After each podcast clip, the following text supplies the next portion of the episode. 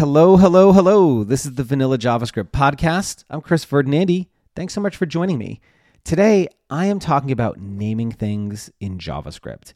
Just a heads up, in a few weeks, I'm going to be running my biggest sale of the year, and I'll be sharing the details about that in a future episode, so keep an eye out. With that out of the way, let's dig in. So there is an oft-repeated quote in programming from Phil Karlton. There are only two hard things in computer science: cache invalidation and naming things. Now, sometimes naming things is hard, but it doesn't have to be. Often, when a function is hard to name, it's trying to do too much. Last month, my friend Chris Beekler shared one of the best tech tweets I've ever read, writing, "Doing code review and doling out a simple thing I wish someone had told me when I was a junior dev. So in case anyone needs to hear it, variables that starts with is should be Booleans, and function names should usually start with verbs: get, handle, check, render, etc." Today, I wanted to expand a little bit on what Chris wrote. So with that out of the way, let's dig in. So for purposes of this episode, let's imagine that you have some sort of cart object. Each property is a product ID, and its value is the quantity of that item in the cart. So you have a variable, let cart equal, it's an object, and you might have things like anchor with a value of 1, buoy with a value of 4, rope with a value of 2. We're going to be building out a nautical e-commerce site, and we want to write some variables and functions to help us out. So first, starting with is. Functions and variables that start with is should be or return a Boolean, true or false.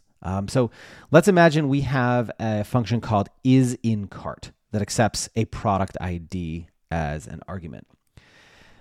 That should return a Boolean, either true if the item is in the cart or false if it's not. A similar alternative to this would be has. So maybe we have a function has items in cart, and it checks to see if the cart has any items in it.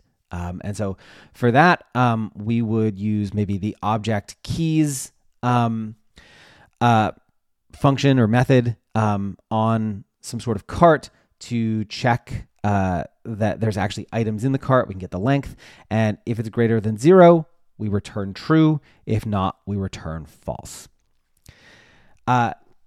One of the other suggestions that Chris made is to start most function names with a verb. Functions do things, and starting their name with a verb makes it a lot more clear what they actually do. So if you had a function that was going to tell you the amount of items in the cart, you might start that with get. So get cart quantity, for example. And in that one, you would pass the cart object into the object keys method to get an array of keys, and then check the length property on that array and return that out. If you had a function that adds items to the cart or removes items from the cart, you could call that add item to cart and remove item from cart. And it becomes very clear when you name things like this what the functions do. It also makes functions and variables a lot easier to name because you're literally just naming them based on what they do. And so, as an addition to this, I really like the phrase clarity over brevity. As an industry, we tend to make a big deal out of terse and clever names for things. And I think that's probably where a lot of the challenge in naming things comes from. Be verbose. Use big names for things. It's much better to have a slightly longer name that's clear and easy to reason about than something short and clever that you can't actually remember what it does.